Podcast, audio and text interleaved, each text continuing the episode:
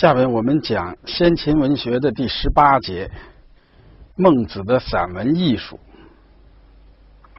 孟子这部书在先秦诸子散文里边，艺术成就仅次于庄子，啊，他的成就是很高的。下面呢，我们就先介绍一下孟子的总体特征。第一个问题，孟子的总体特征。从形式上看，孟子这部书啊，它比战国前期的语录体有了很大的发展啊。这部书里边有一些记载，有一些段落还带着语录体的痕迹啊，就是孟子说。什么什么啊？一段话，这还带着语录体的痕迹，但是大多数的章节已经形成了篇幅较长的对话，篇幅比较长，比如孟子见梁襄王，孟子见梁惠王，孟子见齐宣王，那都是大段的对话，篇幅很长，这样就形成了。对话式的论辩文，它是论说性的散文，啊，但又是对话性，而且呢，他说理非常畅达，章法也很巧妙，很讲究章法，这些方面都大大超过了《论语》。另外呢，孟子呢还有几个特点，他气势非常充沛。感情非常强烈，再加上富于文采，这样就形成了浓郁的艺术感染力，形成了浓郁的艺术感染力。孟子尽管他还是阐述自己的思想观点的一种论说文，是一种应用性的文体，算不上纯文学，但是他有很高的艺术性，啊，很有文采。有艺术感染力，这是它的总体特征。下边呢，我们从几个方面介绍孟子的具体的写作特点和艺术成就。啊，这一节的第二个问题，啊，孟子的艺术成就里的啊第一点是浓厚的论辩色彩，高超的论辩艺术。孟子。这部书，我们刚才说了，它是对话体的论辩文。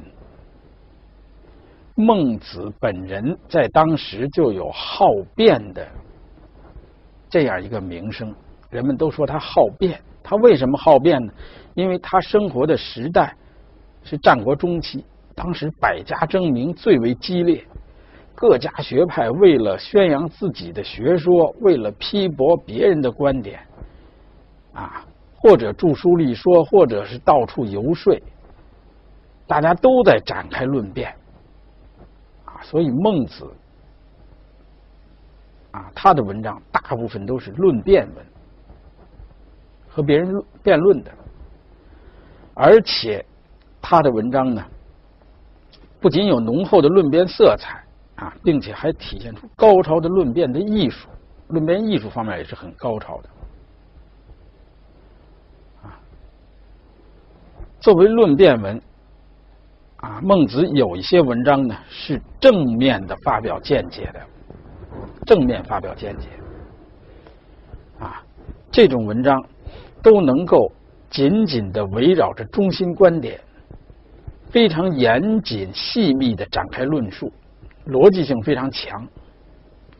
比如，啊，公孙丑下篇里边的“天时不如地利”。这一章，啊，这一章就是讲天时不如地利，地利不如人和，就是讲人的重要性，得人心的重要性。孟子怎么讲呢？孟子曰：“天时不如地利，地利不如人和。”孟子曰：“ 这还是带有语录体的痕迹，这是孟子说的话。”下边两句。就是他的中心观点，说天时不如地利，地利不如人和。文章先提出中心观点，然后就开始论述：三里之城，七里之郭，环而攻之而不胜。夫环而攻之，必有得天时者矣。然而不胜者，是天时不如地利也。到这儿是一层，是讲天时不如地利。他提出论据来了，啊，三里之城，七里之郭，啊，有这么一座城，啊，敌兵把它围起来，却攻不下。把它围起来进攻它，围很围困很长时间，那么总会有得天时的时候，不定哪一天就是吉日，可是呢却攻不下。他说这就是天时不如地利，这座城它占地利。好，这是第一层论述天时天时不如地利。下边继续，城非不高也，池非不深也，兵革非不坚利也。米粟非不多也，委而去之，是地利不如人和也。这一层又论述地利不如人和。他说呀，有的城是很高的，护城河也很深，城里边也有很多啊这个武器，很多粮草，但是最后这座城没有守住，把它抛弃了。这是什么原因？这本来有地利嘛，可是却守不住。孟子说：“是地利不如人和也。”原来是人不和啊！这是论述地利不如人和。到这儿呢，孟子的中心观点“天时不如地利，地利不如人和”已经做了论述，讲完这两个观点了，论述完了。在这个基础上，他又提出一个观点，故曰：欲民不以封疆之戒，故国不以山西之危之险，威天下不以兵革之利。域民就是说把老百姓圈起来，圈在一个国家里，不不用国家的国界，不用国界把老百姓圈起来。固国使国家巩固，也不靠山河的险要；威天下，威行于天下，让天下害怕自己，也不靠兵革之力，不靠战争，不靠武力，靠什么？孟子说了：“得道者多助，失道者寡助。”靠的是得道，得道。也就是得人心，得了人心，老百姓就拥护你，你就用不着靠国境线把老百姓圈起来，他绝不会绝不会跑到别国去，不仅不跑，而且别的国家的人还会四面八方的来投奔你，你的国家也就强大起来了。啊，在这种情况下，你的国家想巩固，就用不着山川之险。啊，地形的险要，更用不着用武力去威胁、征服别的国家，自然而然别人就归服于你。所以说，得道者多助，失道者寡助。这两句又是论述前面那三句“欲民不以封疆之戒”啊，这三句。下边又进一层，寡助之至，亲戚叛之。多助之至，天下顺之；寡助啊，也就是众叛亲离。哈，寡助到了极点，连亲戚都背叛你。这儿所说的古亲戚啊，就是古人所说的亲戚，和我们今天所理解的亲戚不是一回事儿啊，古汉语里边的亲戚是指有血缘关系的亲人、亲属、父母。子女，这些人啊，你寡助之至，也就是失道，没有道，连亲人都背叛；多助之至，天下顺之。这又是讲进一步的讲得道和失道他们的后果，他们的后果。然后又进一层，以天下之所顺，攻亲戚之所叛。假如你得到天下都顺从你，你攻那些失道之人，攻那些天下啊亲戚叛之的那些人，是故君子有不战，战必胜矣。啊，他说君子除非不不战，只要一打啊一战就必胜，战则必胜。为什么？他得道，得道多助。他 多助之至，天下顺之，天下都来归顺你，你还打什么仗啊？不用打仗，敌人就垮了。好，我们看这一段文章。一开始开门见山提出论点：天时不如地利，地利不如人和。然后就论述这三句，在此基础上，紧接着讲，又讲一个观点：欲民不以封疆之戒，故国不与山西之险。讲人心的重要。讲得道就能得人心，然后又讲得道最后达到的效果产生的威力，就这样一层一层的步步深入啊。虽然一开始还有语录体的痕迹，孟子曰，但实际上这一段文章已经形成了。一篇完整严密的论说文啊，孟子里有很多文章就是这样的，它逻辑性很严密。但是孟子里边最有特点的，还是那些个双方展开论辩的对话啊，是这种论辩性，不是从正面讲道理的啊论说文。在这种论辩当中，孟子表现出高超的论辩技巧。啊，他首先是啊善于抓住对方的心理，因势利导，诱使对方就范。啊，比如有一次，孟子见齐宣王，齐宣王呢开门见山就问孟子：“啊，齐桓晋文之事，可得而闻之？”他想听一听齐桓晋文之事。齐桓公、晋文公是春秋时期的霸主，他们是靠武力让别人屈服，自己成为天下的主宰。孟子最反对这种行为，啊，他主张行王道，他反对霸道。所以他就不愿意讲。他说：“仲尼之徒无道齐桓晋文之事者啊，无道啊，没有人讲这些事儿，所以啊，我没听说过，我不知道。其实不是他不知道，他的学问渊博着呢，啊，他是不愿意讲，他性格很倔强，他不愿意讲。可是呢，这双方就产生了矛盾。”是吧？对方想听霸道，孟子呢不愿意讲。孟子就说：“你要一定想听，我给你讲讲王道吧，讲讲仁政吧。”那么这两个人，这这这就产生了分歧。在这种情况下，孟子就采取了迂回战术，先跟齐宣王套近乎，引起他的好感。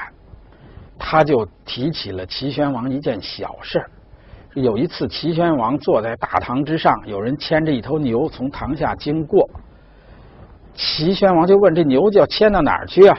说是啊，这头牛要杀了呀，把他的血涂在钟的上边，啊，这是古代的一种仪式，啊，说这样可以辟邪。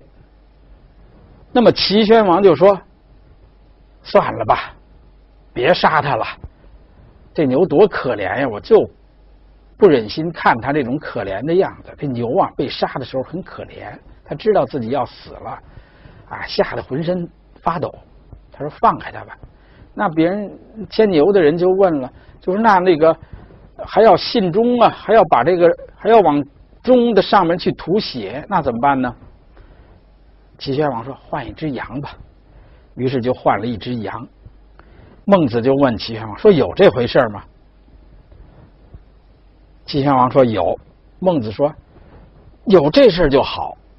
他说这就是有了这种心呐，你就能行仁政啊，因为啊这种心呐就是仁爱之心。但是这个齐宣王说，但是可是这个有些百姓不理解我。啊，有些百姓不理解，我认为我很吝啬，把牛换成了一只羊，啊，觉得我是舍不得那头牛。孟子说不是，是因为他们呀，这个不了解情况。你为什么把牛换成羊呢？是因为你呀，眼睛亲眼看到了那头牛，它那么可怜，啊，在那儿发抖。你没有看见那只羊，所以你就可怜那头牛。啊，这就是人们呀。这个不愿意到杀猪宰牛的地方去，就是因为看到了他们死的那个样子，就不忍心吃他的肉了。啊，你没看着吃他的肉，嗯，心安理得；看着他被杀，就不忍心吃。说这就是同情心。说你有这种心就太好了。老百姓不了解你，是因为他们啊不了解情况，他们误解了你。哎呀，这一番话说的齐宣王啊，心里头舒服极了。说是你可真是善解人意呀！啊，齐宣王呢，这个时候就对孟子啊产生了好感。啊，在这种情况下，孟子就开始批评齐宣王，说你对牛如此的讲仁爱。可是你们国家的老百姓却没有得到你的好处，然后他就讲：你有这样的仁爱之心，却不用在老百姓身上，这不是做不了，而是不愿意做。就好比说，啊，让你把泰山夹在胳膊肘、搭着窝里边跳过渤海，这是你做不成，没有能力。但是让你弯下腰来，啊。替年老的人做一件小事儿，你却说不行，这不是不行，做不了，而是不做。他说：“你现在就是不做，啊，你为什么不做呢？”孟子就揭露他说：“是你呀，现在有自己的野心，有自己的打算，就是想称霸天下，啊，想发动战争称霸天下。”然后孟子就给他讲。发动战争称霸天下的危害，说你这样做呀，就像是缘木求鱼一样，得不到、达不到应有的目的，反而会给国家带来危害。他说：“你真的要想让天下都来归服你，你就一定要行仁政。行了仁政，人们就来归顺你。”于是他就讲行仁政的威力。说是你要是行仁政，那么普天之下那些耕田的人都愿意在你的田野上耕作，那些经商的人都愿意在你的市场上做买卖，那些走路的人都愿意走在你们国家的大路上，那些做官的人都愿意站在你的朝廷之上做官，那些对他们的国君啊有怨言啊那些人。都愿意到你这儿来控诉。到了这种情况下，谁还能对抗你呢？你自然而然就成为天下之王。这一番话就说的齐宣王真的动了心了，说是那，请你教给我啊，开导我一下，教导我一下，到底怎么行仁政吧。哎，在这种情况下，孟子。就给他一五一十的讲起来，应该怎么行仁政。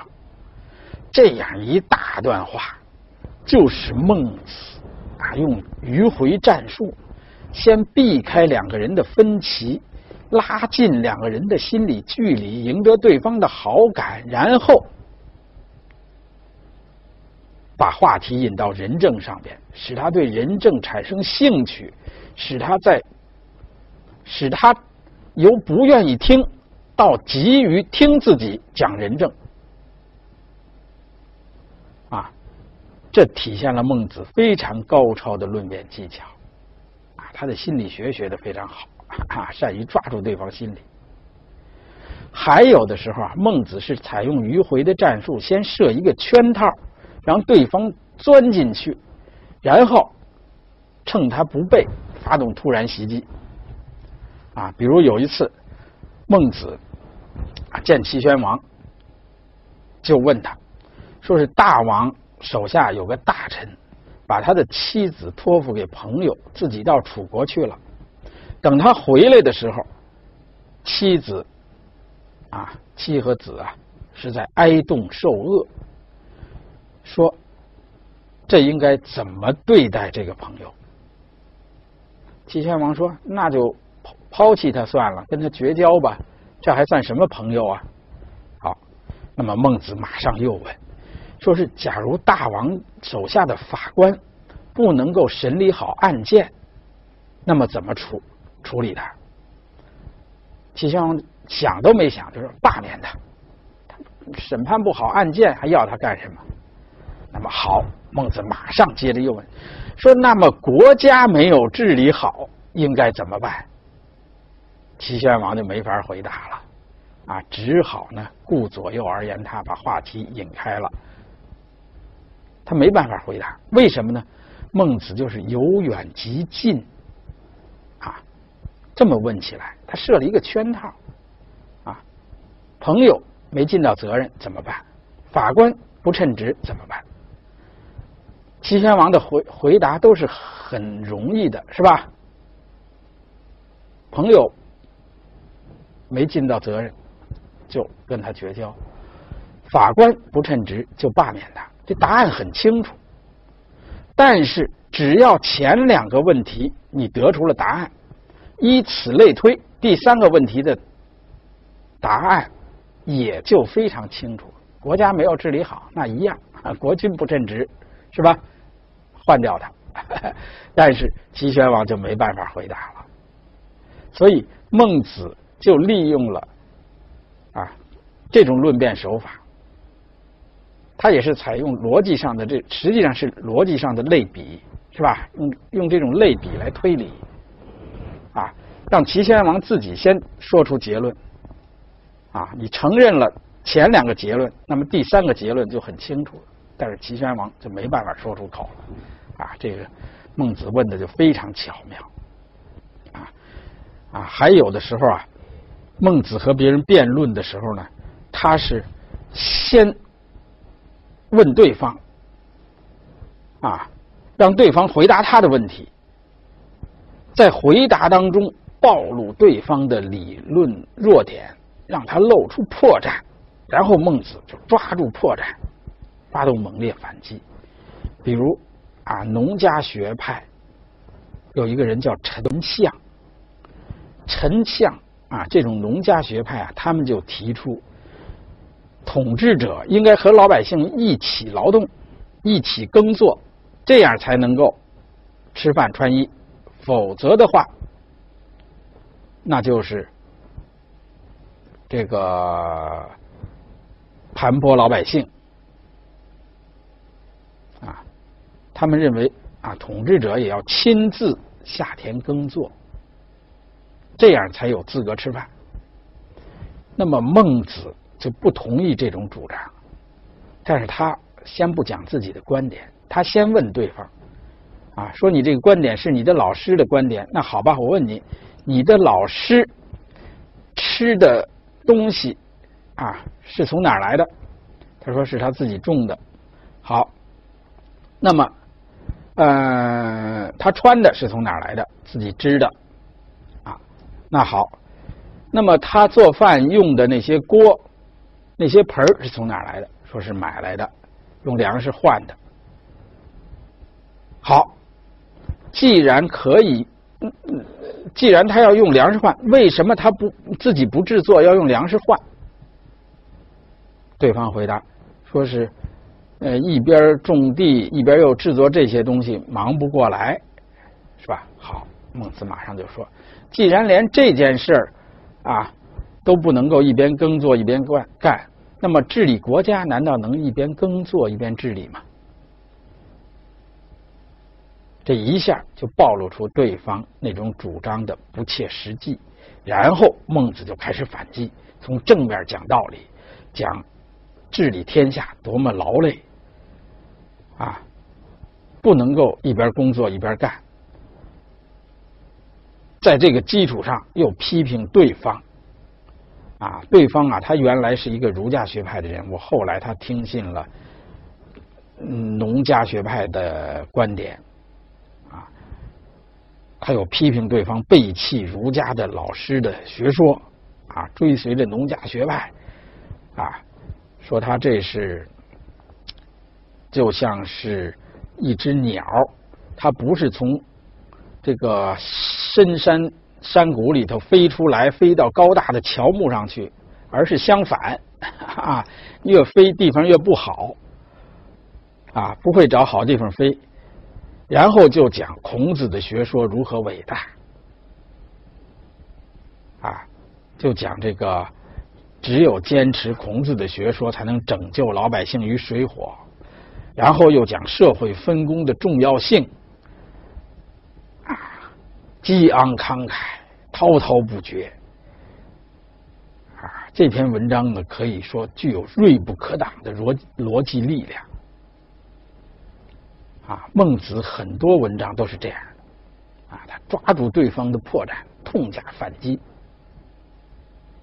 啊，以上讲的是孟子散文特点的第二个方面，是他善于论辩；第三个方面是。充沛的感情，强劲的气势，啊，孟子散文的这种特点，突出体现了他的个性。孟子这个人志向很远大，他具有强烈的救世责任感。他说：“五百年必有王者兴，其间必有明士者。”啊，五百年呀，一定会兴起一个王者。而王者兴起的时候呢，一定还会伴随着他有名人出现。孟子呢，就把自己当成这样一个名人。他说：“现在还没有出现想要治理好天下的人。如果要想治理好天下，除了用我，还得还能用谁呀？”他有这样强的自信心。他同情下层百姓，希望从水深火热之中去拯救这些百姓。啊，这种宏大的理想为他的作品增添了豪迈的气概、奔放的激情。啊，他的弟子问他说：“要别人都说老师您好辩，啊，到底是怎么回事啊？”他说：“我呀，好辩是不得已，我是没办法。”然后他就回顾历史，讲这个大禹、周公。孔子，他们那个时代有自然灾害，有社会上的灾害，啊，到孔子的时代，天下大乱，他们啊，为了拯救百姓，为了安定天下，积极奔走救世。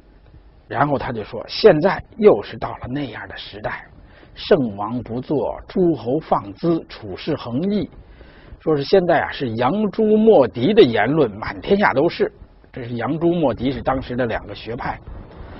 他说杨朱莫迪的学说呀，这个就是邪说，就欺骗人民，妨碍仁义，仁义受到妨害，人们失去了正确的思想原则，就像是。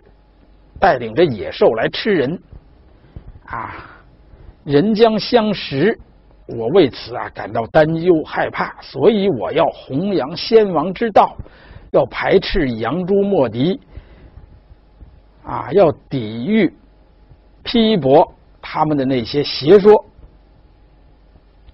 使得这些邪说不能够兴起，不能够妨害人心，啊，他们要是。深邪说要是深入人心，就会害危害现实的政治。他说：“当年大禹治洪水，导致天下太平；周公平定了天下，驱散了猛兽，使百姓得以安宁；孔子写成了《春秋》，使得那些乱臣贼子都害怕。啊，因为这这是儒家的观点。他们说春秋里边寄寓着褒贬，批判乱臣贼子。啊，他说我也是要继承这几个人，要正人心，息邪说。啊，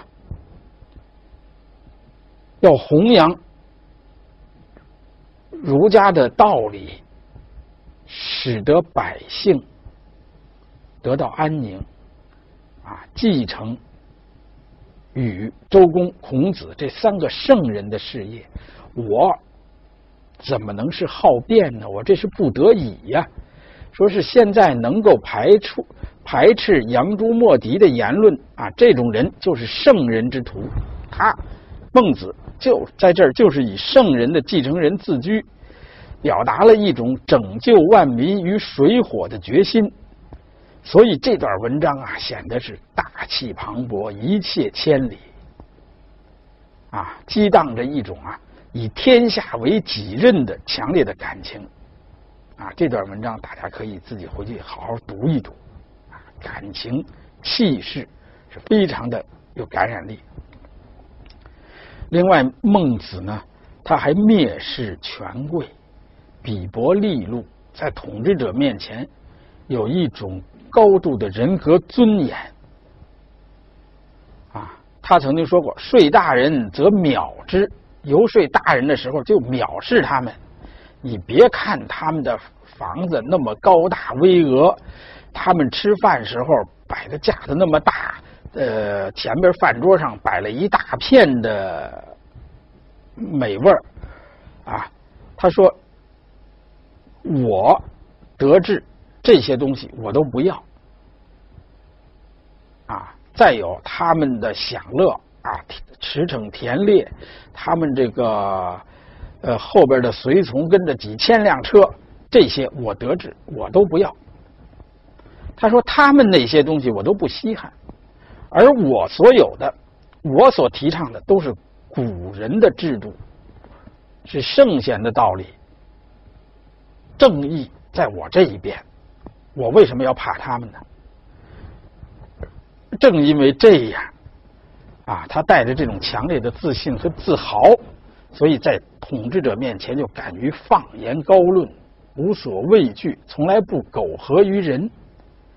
啊，对自己憎恶的人物和现象，他是给予辛辣的讽刺，毫不留情。啊，在和人辩论的时候，也。更是锋芒毕露啊！比如，他见到了梁襄王出来，他就对别人说：“说这个人呐，看上去啊，简直就不像个人君，就不像个国君的样子。再往前仔仔细细看他呀，他也一点也不让人感到敬畏。他就用这种啊藐视的态度啊，去评论梁襄王。”再比如，他质问梁惠王，梁惠王特别爱打仗，他就问：杀人啊，用棍子和刀杀人有什么两样吗？说没没有。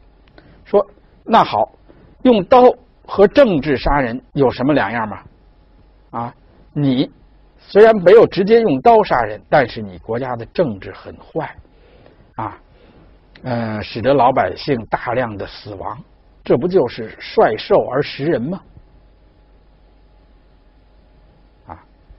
这个，他对于那些其他学派的人，啊，也是毫不留情，或者是啊厉声的质问，啊，或者是啊严厉的斥责。比如他斥责当时的纵横家公孙衍、张仪是为妾妇之道，说就这些人就像人家的小老婆一样，看人家的脸色行事，给自己得点好处，啊。他骂这个杨朱莫迪这些学派是无父无君，是禽兽也。哈，这些呢，当然并不仅仅是谩骂，而是表现出孟子那种捍卫儒家学说的那种强烈的正义感。他认为自己的事业是正义的，别人都是邪说啊，所以他就理直气壮，义正辞严。特别是他讲到自己理想、讲到自己的信念和操守的地方，更是激昂慷慨、无限深情，是吧？比如刚才我们讲的，啊，鱼我所欲也，熊掌我所欲也，是吧？二者不可得兼，啊，舍鱼而取熊掌，啊，生亦我所欲也，义亦我所欲也，二者不可得兼，舍生而取义，啊。另外，他还讲：“天之将降大任于斯人也，啊，天老天爷要降下大任于这个人，啊，必将这个苦其心志，饿其体肤，空乏其身，啊，行拂乱其所为，然后动心忍性，增益其所不能。”啊，讲啊，老天爷要成就这个人的时候，要让他经历种种的磨难，最后啊，使他成为一个伟大的人物。这些地方啊，都带有强烈的抒情性，啊，读这些段落都能使读者受到感染，啊，这是孟子的感情和气势，这种感情和气势和孟子本人的思想、个性和他的道德修养是有关系的。下边讲第四个问题啊，精彩的比喻和寓言。孟子这部书啊，和其他的战国散文一样，也是富于形象性，特别善于运用比喻。啊，比喻在书里边很多，俯拾即是，可以说是啊。比如他把这个老百姓盼望施仁政，比作大旱之望云霓，就是大旱天啊。干枯的禾苗盼着下雨，把这个统治者行霸道、用武力来兼并天下，比作缘木求鱼啊；把这个道义和生命的关系比作鱼和熊掌，熊掌。而且呢，他这种比喻呢，往往是信手拈来啊，左右逢源。见到梁惠王，梁惠王好战。他就说：“王好战，请以战喻。”我就用打仗给你做个比喻吧，讲讲打仗的道理。于是他就讲五十步笑百步的故事来讽刺啊梁惠王。那个当时有一个学派的人物叫告子，告子用水比喻人性，说人性啊没有善和不善之分。孟子认为人性善，告子认为人性啊。没有善和不善的区别。他说：“这就像是水，水呢不分东西，哪儿都可以流。”孟子马上就抓住他的话说：“对，水不分东西，到处可以流啊。但是呢，它的特点是往下流，水往低处走。人性是善良的，就像是水往下流。啊，孟子啊，他特别机智，所以这些比喻呢都能够顺手拈来。”啊，左右逢源，啊，另外呢，书里边就是有很多寓言，这些寓言呢，寓意非常鲜明，但是呢，很少刻意渲染，都是平平常常的故事，啊，但是呢，很有趣味，呃，包含的道理也非常的鲜明，甚至讽刺意味很强，非常辛辣，比如。他对这个齐宣王啊，他他他见嗯面见齐宣王，跟齐宣王讲道理，说是啊，你要减少国家的租税啊，向老百姓抽取十分之一的税就不少了。齐宣王说：“那我现在做不到，让我一点一点的达到吧。”孟子马上就说：“说是。”有一个人每天偷邻居一只鸡，别人跟他说偷鸡不对，他说我知道错了，我一定改，但是我得慢慢改，让我一点一点的减少吧。啊，明天我偷九只，然后慢慢的偷八只，偷偷七只，啊，呃，啊，就是一天比一天啊减少，啊，逐渐的不偷。孟子说，既然知道偷鸡不对。为什么还不一下子改正呢？你既然知道你的租税那么重，你为什么不一下子减少呢？啊，他就用这样的故事、这样的比喻来讽刺统治者。啊，那么当然，他的一些预言也有一些啊，是非常的生动传神的，故事性很强。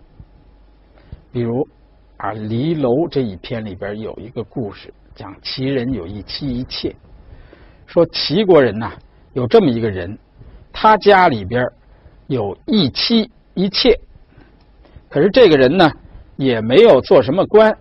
就在家待着。这个丈夫啊，每次出家门回来的时候，都吃的饱饱的。妻子就问他说：“到哪儿吃去了？”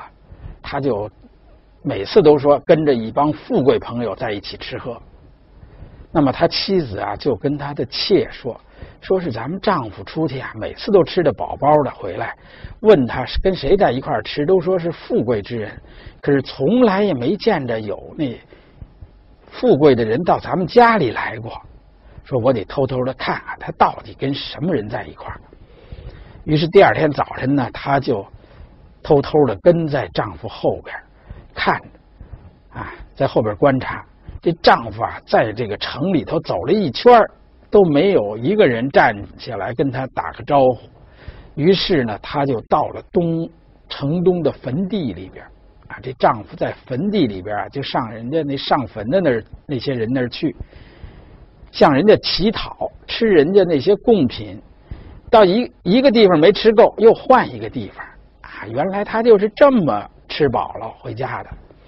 他妻子就回去了，把这个事儿告诉他的妾啊，告诉妾。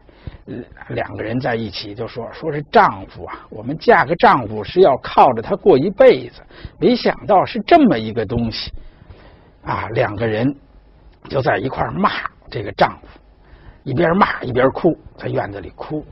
这个时候呢，丈夫就回来了，大摇大摆的在妻和妾面前又摆架子，又吹牛。哎，孟子呢就说。说是让君子看起来呀，说是现实当中那些个追求功名富贵的人，他们用的那些手段呀，也和这个奇人呐本质上都是一样的。这些手段呢，实际上也都让他们家里的妻和妾呀感到害羞，甚至为之而哭泣。说是啊，不像这样的太少了。孟子就用这个故事来讽刺现实当中那些不择手段去追求功名富贵的人啊。这个故事本身它确实很生动，把齐人那个形象啊，那种无耻嘴脸刻画的淋漓尽致啊。故事虽然不长，但是情节却是很曲折的，有几层曲折，是吧？妻和妾的商量，妻子在后边的跟随观察，观察到的情况，然后妻子和妾在一起谈论，啊，嗯，伤心痛哭，然后正在这个时候，丈夫回来了，他不不了解情况，不知道妻子已经知道他那个他的那些手段了，还在那儿自吹自擂。啊，这就形成了强烈的戏剧性，啊，很有戏剧性，啊，所以这个故事是很生动的。后来有人就根据这个故事把它改编，啊，改编成戏剧。当然，《孟子》里边像这样生动的寓言呢，啊，不是很多，大部分寓言都很短，但是啊，简洁明了，寓意深刻。第五个方面，简单的说一下《孟子》这部书的语言。它的语言的特点是浅显自然而又明快畅达，口语啊，大多数都是口语，非常生动。前人说它是词不迫切而意以独至，就是说它从容不迫啊，侃侃道来，但是意思讲的非常充分、非常准确、很生动。啊，文章里边的词汇很丰富，都都很富于表现力。啊，另外呢，由于它是口语，它就大量的运用了语气词，还运用了排比句、感叹句、反问句等句式。这样呢，就保留了口语的特点，同时又带有强烈的感情和气势。啊，啊，孟子他有读起来有感情、有气势、有感染力，这也和他的这种语言的特点有关。啊，不光和孟子的思想人格有关，和他的语言的特点有关。他是口语，啊，运用了很多语气词。有排比句、感叹句、反问句，啊，这样就形成了作品的强烈的感情，啊，强劲的气势，啊，使得作品很有感染力。关于孟子的艺术成就，我们就讲到这儿，这节课就讲完了。